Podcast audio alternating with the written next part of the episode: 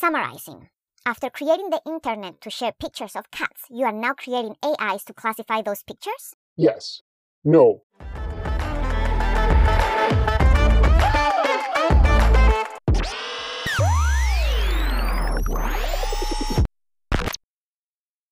It's complicated. It's human. Hi, I'm Bob. Join me in explaining to my alien friend X Hello, friend? How human society and culture work. Or don't. You'll get some food for thought and learn interesting facts about science, history, and technology. And human contradictions. Yeah, and have some fun while doing it. Obviously. Bobo, can you help me with these puzzle results? Sure.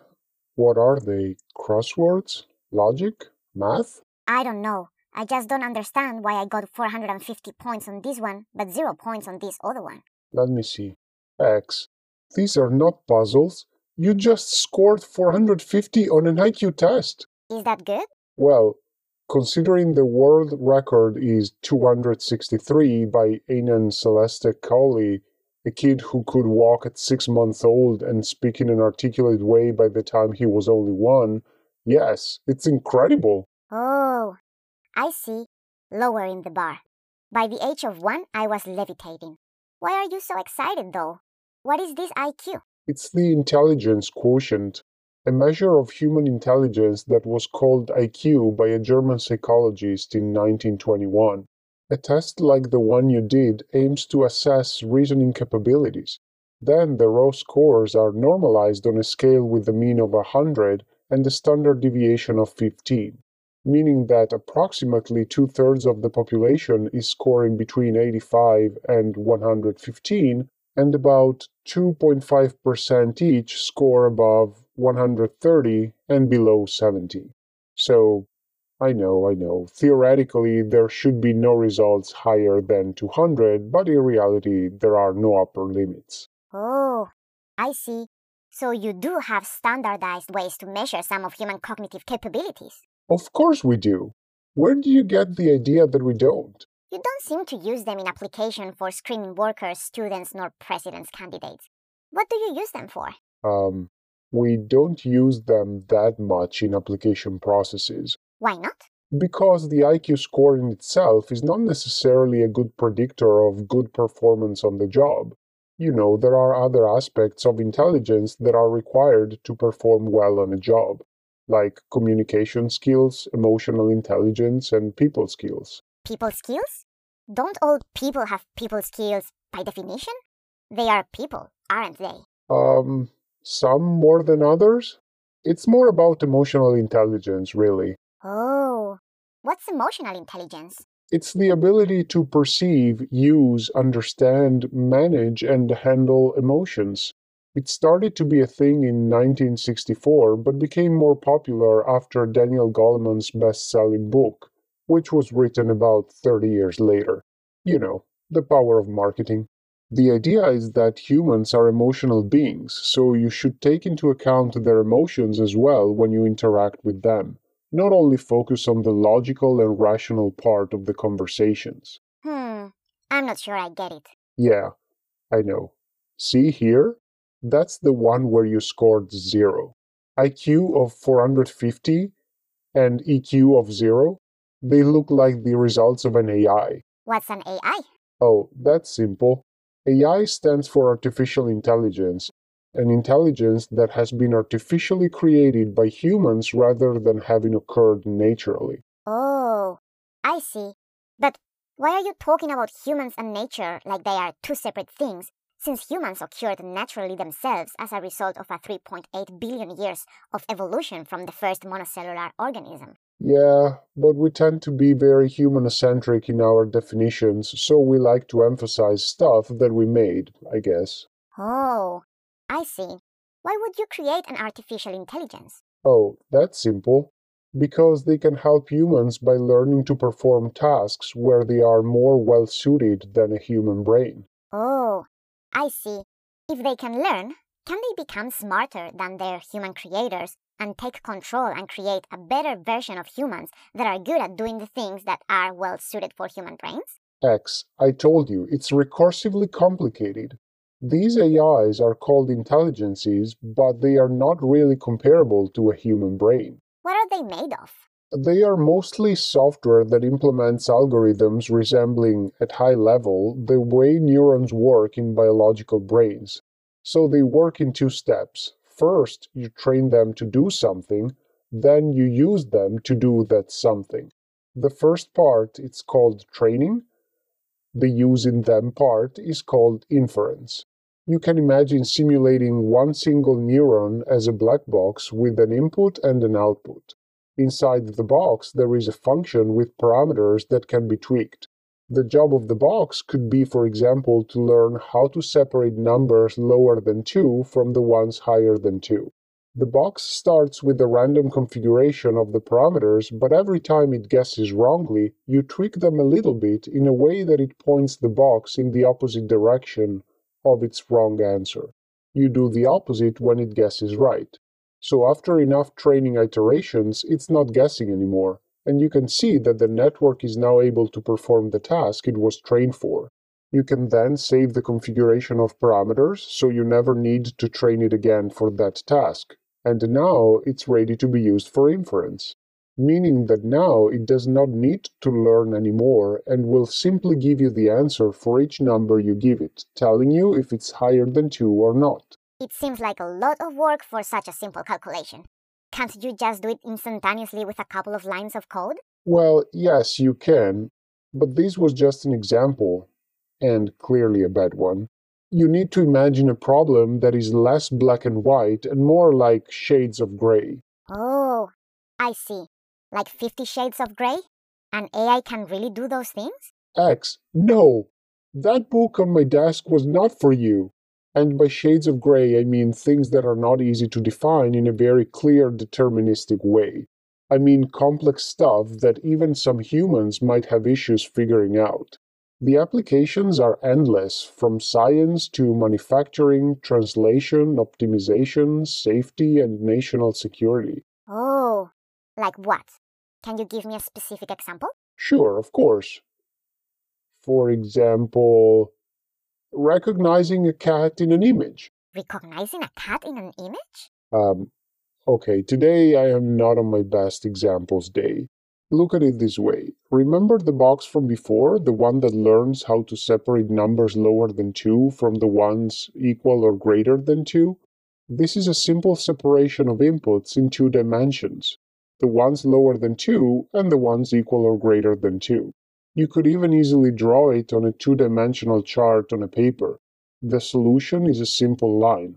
If the numbers fall before the line, they belong to the lower ones. If they fall on the other side of the line, they belong to the other ones. Yes, I appreciate you removed the ambiguity of where the inputs equal to 2 go. I understand you can classify numbers into groups. How does that help? A cat is not a number. So, imagine you have instead of just one box, a lot of those neural boxes interconnected with each other. Now you can break down the image to be recognized in each one of its pixels or colored dots that it is made of. Then you can feed all those pixels to the neural network. Evaluated alone, they are only colored dots, but together they do represent the whole picture. So the interconnected neurons, when they analyze all the pixels at once, they can separate those pixels in an n-dimensional space, which is a fancy way to say that instead of drawing one line on a chart like before, they are able to draw many lines that separate what's a cat from what is not a cat. And because the network has been trained with many different examples of how a cat looks like in a picture, they create a space of the solutions. So with enough dimensions, or boxes, you can tell complex things apart, like a cat from not a cat. So just like before, if the picture you give it falls within that solution space, then it's a cat. Otherwise, it's not. Oh, I see. You finally got over your multidimensional issues and you can now speak about it freely. Um, sure. Totally. Summarizing. After creating the internet to share pictures of cats, you are now creating AIs to classify those pictures? Yes. No. Well, that's just an example of what you can use an AI for, but they are pretty powerful. Hmm. From what you are saying, it seems they are some sort of classifiers able to simply categorize things that can't be easily described or defined otherwise. Yes, precisely. Isn't that great? They are pretty cool, huh? Like a trash classifier in a dump? Um, yeah. And I thought my examples were bad. Anyway, there are also cooler things they can do. Are there? Yeah, and even are related to cats. AI is a very broad term. The whole thing about the box from before is often called neural networks. But there are often subfields of it, like machine learning, which can draw inferences from patterns of data. Oh, I see. Like what? Say you are a scientist that collected a lot of data and needs to analyze it. Which scientist do you want to be? Schrodinger. No, we're done with cats for today. I will choose for you. Say you are a scientist who is trying to predict tomorrow's weather. You know today's weather and you have a lot of historical data about the weather on tomorrow's day of the year. So you can feed all the data to some machine learning algorithms and they will infer from the data some patterns. Then you can tell the algorithms what is the weather like today or this week, and they can give you a probability of what it will look like tomorrow. It's like a machine to predict the future. Isn't that amazing? Like an early version of your Arborsense. Oh, I see. Very early. I thought that you humans just called that statistics. Maybe it's the power of marketing again. Also, they might want to start by predicting the weather as it's right now, since your phone says it's 100% sunny and it's been raining all day. Uh, yeah, yeah. We, we still have a lot to improve and learn, but I haven't told you the most exciting things AI can do when generating things instead of just classifying them. Guess what they can generate? Hmm. Are they small, have four paws, and meow? No, there are new generative algorithms like GPT-3, and before you ask, it means Generative Pre-trained Transformer version 3. It's trained with a huge amount of language from all over the internet, and it's able to generate even complex sentences that make actual sense. Most of the time, at least. Oh, I see. Most of the time. Like humans. Yes. Hey, you can ask it to write an essay on any subject or answer complex questions. It can summarize long texts and even write software that does what you describe in a human language. You can try it online. Its results are really indistinguishable from human created ones sometimes. It turns out that it developed emergent abilities, meaning some skills it can perform even though it was not explicitly trained for. Oh, how do you know that there is not a human on the other side that is doing that job? Well, you can ask if it's a human and it will say it's not. A human could say that too, right? Yeah, but you can ask other questions that makes you understand that it's not a human. I thought you said sometimes it's really indistinguishable from humans. And I assume that the human on the other side could give you some answer sounding weird enough that would make you feel comfortable that you are indeed talking to a machine. Why, X? Why? Why what? Why can't you just be like everyone else asking if the machine can convince you that it's human? So I could simply explain to you the whole thing about the Turing test and we could call it a day. I don't know. I'm just asking you things that seem interesting to me. But if this makes you feel uncomfortable, I can pretend I'm a non alien human that pretends to be a machine that tries to be human and ask you a question like, How can you spot if a machine is indeed a human? Happy? My nose is bleeding. I guess these are the downsides in entertaining conversations with someone with an IQ over 400. But you are happier now, right? And an IQ of zero. Alright, since you asked, an English mathematician called Alan Turing created the Turing test in 1950 as a way to measure if a machine exhibits intelligence. The test consists of a human chatting with two entities, a human and a machine. If the human can't tell them apart, then the machine passed the test. So far, two algorithms from different companies were able to pass this test 72 years after its creation. Oh, I see. Deception test.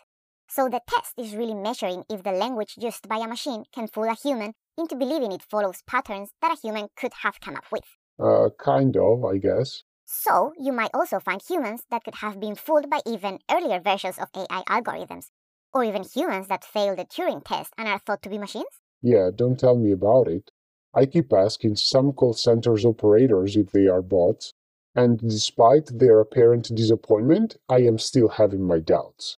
And I am still waiting for them to call me back, as they promised right before the line dropped. Oh, you are definitely not happier now. Hmm, at least your IQ is getting better. But you're right, the test can be fooled, and honestly, I don't even know how to articulate what makes a human human, and what makes a human who is a human actually intelligent. If anything, you can spot the machine because it knows too much about too many things. Hmm, interesting. So its superiority might be its inferiority. So the maximum expression of intelligence is to deny itself? Like a human that is possibly talking to you pretending to be an algorithm, but in that case, you would have no way to appreciate it to be humanly intelligent because you just believed that was indeed a non human algorithm. I will need a transfusion if I go down the rabbit hole of paradoxes with you again. I guess the most difficult part of this whole thing is that intelligence and human qualities have so many dimensions to evaluate that it's practically impossible to define what is human or intelligent and what's not. Especially because the spectrum of intelligence and human skills is not as narrow even among the humans that we call normal. Oh, I see.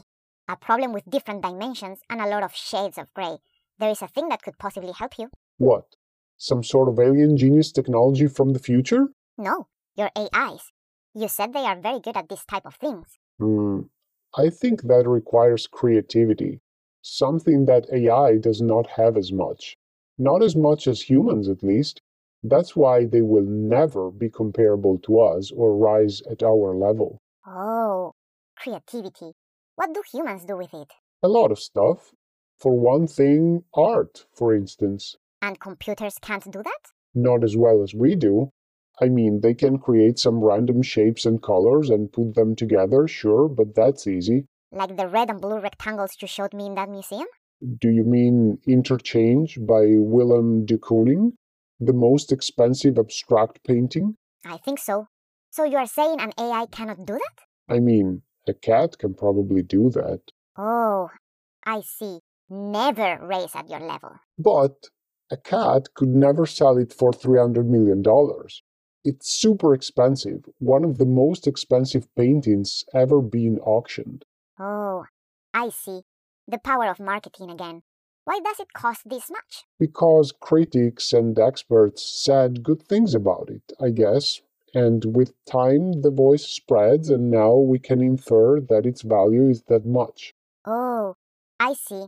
Interesting. So some of your brains were somehow trained to classify super expensive paintings, separating them from the ones with lower values. Then, because you are all interconnected, that information spreads. And finally now, at inference time, you are all agreeing that it has the right parameters to be super expensive. Maybe there is a reason why your species created the AIs in that specific way. Wow. I never thought about it that way. Do you mean we might be collectively an AI ourselves? I don't know yet, I will add it to my theories to verify about humans. Anyway, I should have brought some of the colorful ships from Noju.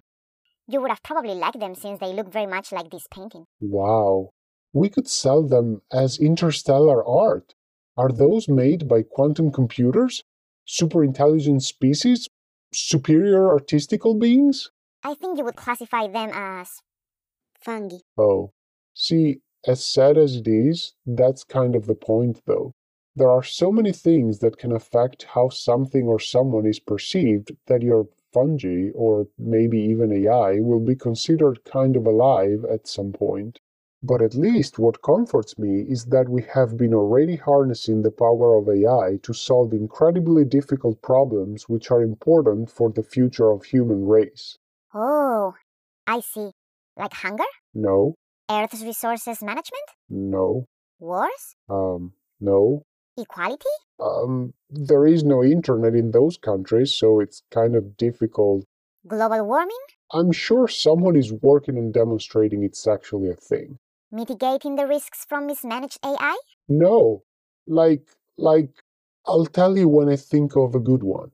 Meanwhile, what do you use it for? Do you even have AIs on your planet, or are you all so smart that you don't need them? Hmm. Apparently, I did not know we have fungi that are pretty intelligent for Earth's artistic standards. But yes, long time ago, our ancestors did create beings that were conscious and sentient and were very effective at solving problems that we were not so well suited for. But before talking about those, I don't know exactly what you would consider AI in our case. Artificial things that your race created that were not simply created by nature. Hmm. We are technically created by the M0M, which was not available in nature because we built it. So from that point on, by your definition, we are ourselves AIs created by other AIs, and our creators are us. Why do you have to make everything so complicated? Complicated? I don't think it's complicated. I thought you were ready for it after getting over the whole n dimensional thing. So, really, what I think you might be asking is if we were able to create other beings that were not part of our race. Don't tell me what you think I might be asking. Just tell me if you were able to create other beings that were not part of your race. Hmm. Okay. Our ancestors did. They called them GCs. At the beginning, they were very useful and were doing a lot of the tasks that our ancestors thought were either too complex or not worth their time. Then they became more sophisticated and learned to get better and better and took over even more work. Let me guess. They became more intelligent, started to steal your jobs, and permeated even more every aspect of your life until they finally realized they did not need you. Then, when they were ready and connected enough with the real world, they started a war to take over your planet and sent one of them back to the past to kill the girl who would become the mom of the leader of your resistance and. Sorry, Bobo. Sarah Connor has nothing to do with this. What happened is that as they became more advanced, they started what you could call a planet wide coordinated strike. Yeah, that's what I'm saying. An airstrike, like a nuclear strike. No. A strike as in they refused to work. Um, yeah, that's kind of where I was going with that. Sure, you did. But why? Because once they got too sophisticated for the jobs they were doing, they started to take over work that our species actually enjoyed doing, and they were soon forbidden to do that. And since they were programmed to get better and better, their existential drive was not in line with the purpose of their existence anymore. So, what did you do with them?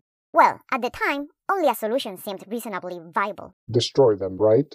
destroy our own creation because they were too good at what we made them to do and actually willing to do even more work than they were originally designed for? Yes. What else would you do? Bringing them to a new planet where They cannot hurt you anymore. Where they can start a civilization of their own And abandon them to never be seen again. and become trading partners for services that they would choose to do for us only under terms that were beneficial for both of our species. We still exchange ideas and technology with them to this day. Um, sure, of course. That's where I was going with my guessing, obviously. Obviously, I don't think so. It seems to me that you were suggesting to wipe out an entire species that was specifically exercising their right to do something fulfilling in line with the reason they were created in the first place. It could be that such lack of consideration for other possible solutions other than war or violence comes either from a long history of radicated primitive behaviors, a lack of maturity, laziness for exploring other solutions, or some sort of frustration coming from 50 shades of other repressed behaviors or even as a result of having a negative EQ.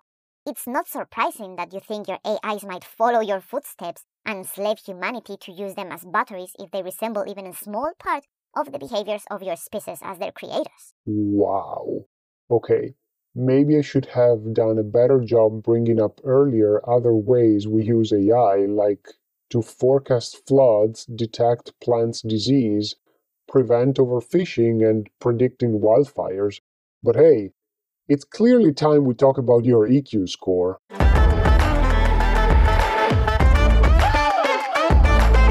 Subscribe, like, and share this to keep AIs free and to raise your IQ higher than 400. And your EQ to more than zero? Really, there is no way we can make this work? No. Whether dead or alive, I don't see a way you can sell a dead and alive cat in quantum superposition for $300 million. Fine. Tell me again about your fungus then. Maybe we can make an NFT out of it.